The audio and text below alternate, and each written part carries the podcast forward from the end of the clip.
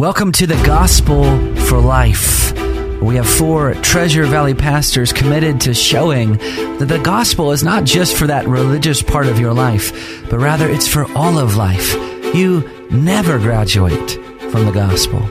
I'm Josh Bales, pastor of the Well Church, here with Russell Herman, pastor at Cloverdale United Reformed Church, Phil Moran, pastor at Christ Presbyterian Church, and Jonathan Van Hugen, pastor at Day Spring United Reformed Church. Now, if you'd like to find out more about us or catch past broadcasts or get information about our annual conference, you can find us at reformationboise.com.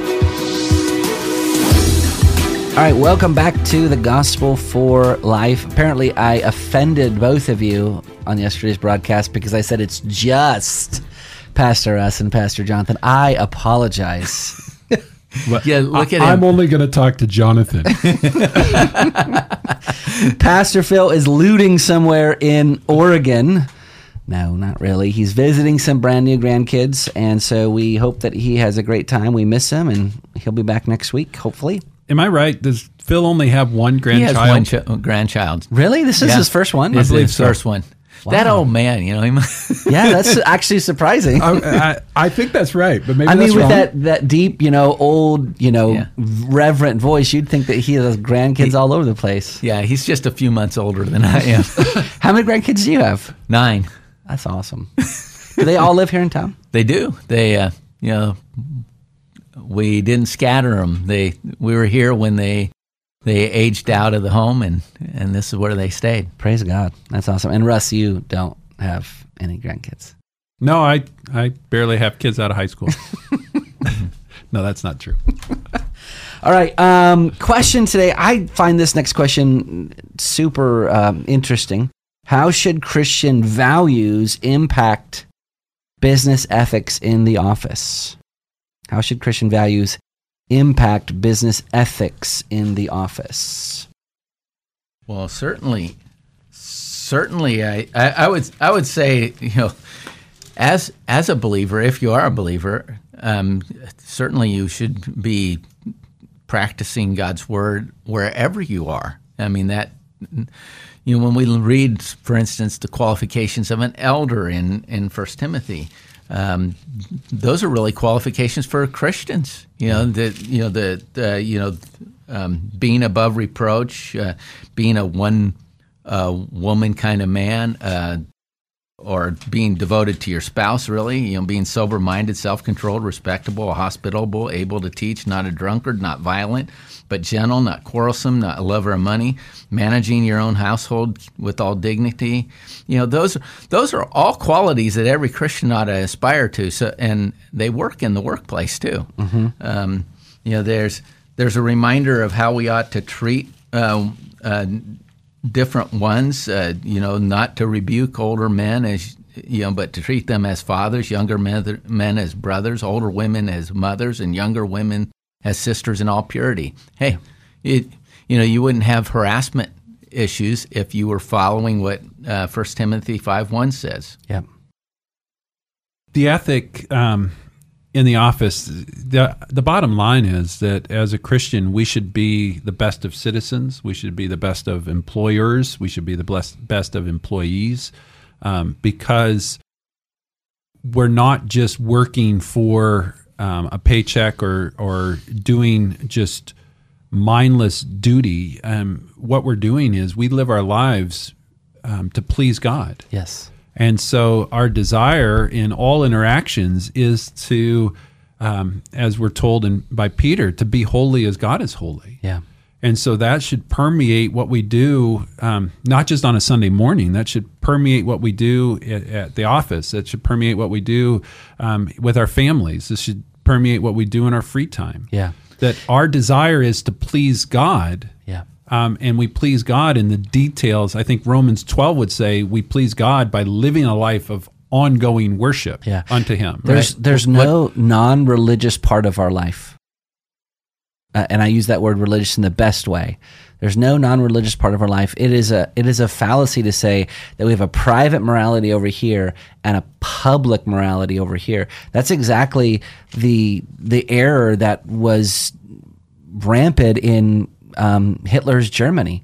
I mean, you look at the Nuremberg trials, and, and they would say, well, you know, we, we the Ger- the Germans that were caught up on war crimes. Well, we have to, you know, we had to obey the state's morality, even if I privately disagree with this over here. This is what our politicians say all the time. Well, I'm privately against abortion, but publicly, you know, I can't press that on an issue. That's not recognizable in the Bible. God wants us to use the word pleasing God. God wants us to please us, please Him in every aspect of our life. Yeah, well, this is this is what 1 Corinthians ten thirty one says. Whatever you do, whatever you do, uh, whether you eat or drink, whatever you do, do everything to the glory of God.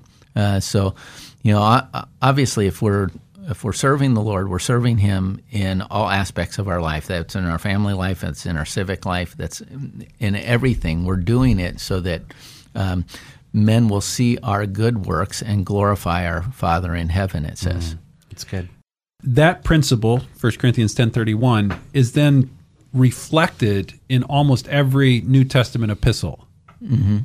Because at the end, it, almost every epistle starts with, Who are we in Christ? Mm-hmm. What, what's true about us? And then the second half of the letter is, Okay, and what does that look like? Mm-hmm in the practical aspects of life. Yeah. What does that look like in your family? What does that look like in your relations with servants and masters? What does it look like in in the everyday details of the eating and drinking? What does it mean to Colossians starts by saying, you know, live a life worthy of the, of the Lord. And then the rest of the book mm-hmm. Christ or Paul will say, and what does that look like? Yeah. And this gives us a wonderful opportunity to witness, like you said, uh, Jonathan, to unbelievers for God's glory. I have two examples. I was doing I used to do tile before I became a pastor, and I was on this job, and I was asked by my boss to install this electrical grid underneath this tile installation. And we're not supposed to do that; only electricians are. And uh, the electrician, the electrical inspector, was going to come by, and I said, "Well, I." I'm not going to do it because he's going to ask me who installed this. That would be, and, and he said, "Well, you can just tell him the electrician did because he would agree to that." That that's lying. That that's against God's commandments and that Im- that left an impression on my boss. Instead of getting angry at me, he actually took a step back and examined his own heart that he was he was asking me to do something sinful. Uh, you know, the, those are those are good examples. I, I do remember in between a pastorate one time I had a job selling cars on a car lot, and uh, I actually had this little postcard I put up in my little cubicle, and it said, "Nothing tests your ethics like selling a used car." because, because, and and I, you know, when people would ask me about things, I said, "Well, you know, there's depravity built into this. None of these things are perfect, and yeah. you know, and there's our. Uh, you want to only point out the positive things about a, a that car, but you also want to let people know, yeah. yeah, it's got this many miles on it. It's you know, it's been you know, it's probably coming up on some service that needs to yeah. be done. You know, I think if pe- if you're honest with people, I never found that to be a problem. Somebody said uh, a lie is only uh, making a problem of the past part of your future, and uh, and you need to be really careful about those things. Yeah. Can I give one more example? I think this is a really well. You kind of need to because you said to the listener earlier, "I've two. got two. Yeah, so. Uh, because I think this I, next one. we want one, you to be honest. Thank you. I, let's see what you did there. Yep. Um, another one that I think is especially important in the, kind of the circles that we run in is the fourth commandment, which is remember the Sabbath and keep it holy.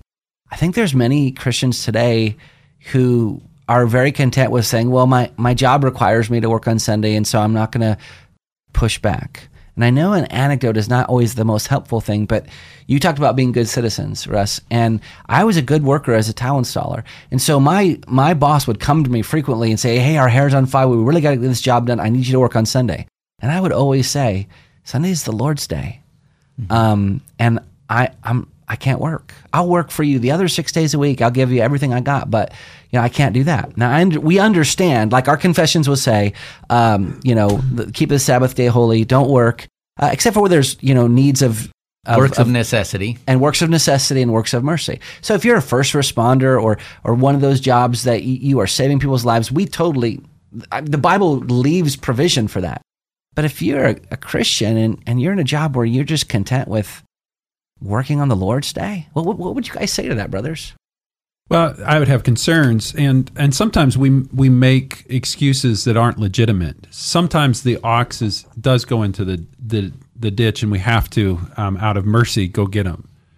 But sometimes we throw the ox into the ditch, and then it's then that's not an instance which the Bible is talking about. So by poor planning and lack of forethought and trying to do too much and taking on too many jobs and we create problems that then we later justify and say, "Well, I need to do this because it's it's a work of necessity." Well, was it? Um, or did you make it a work of necessity? Yeah, I think that you know we we need to be sensitive because there are people that are finding themselves in that position, and in one sense, they're discovering what God says about working on the Sabbath day. Mm-hmm. So that you know they're they need uh, to carefully work with their employer. I, I think back to the first century. I can't imagine uh, you know the uh, first century Christians saying to their Roman master, "I'm sorry, it's Sunday," you know, and and that there's there's a reason why Eutychus fell out of a window uh, when Paul was preaching late at night it was because that was the time that they had free to to worship the Lord. So I think that we need to be somewhat sensitive to people that find themselves captive to that uh, situation. Whereas, you know, I've, I've got a son that was telling me he's looking for a job, um, and he, he's there was a position that's opening. And they want him Friday, Saturday, and Sunday, and he said, I, will I'll work any of those two days, uh, Friday, Saturday, and any other day of the week, but I can't work Sunday. Now, that's going into that Situation. that, that situation, and Yep. that's entirely different than Yep. finding yourself trapped in that situation. Yeah, and I guess, and I, brother, I think that's really good. I, I guess I would just say, step one, what does the Lord say about His day? Like, mm-hmm. start there. What does the Lord say about His day? Do you do you believe that? If you believe that, and if you're if you find yourself in that situation, then start planning some sort of quote unquote escape route so that you can. I mean, God, doesn't make these commands because He wants to make us miserable. Mm-hmm. Su- Sunday, the Lord's Day, is the greatest delight to a Christian. Mm-hmm. Well, and, and to begin to see that, that it's, it's a gift.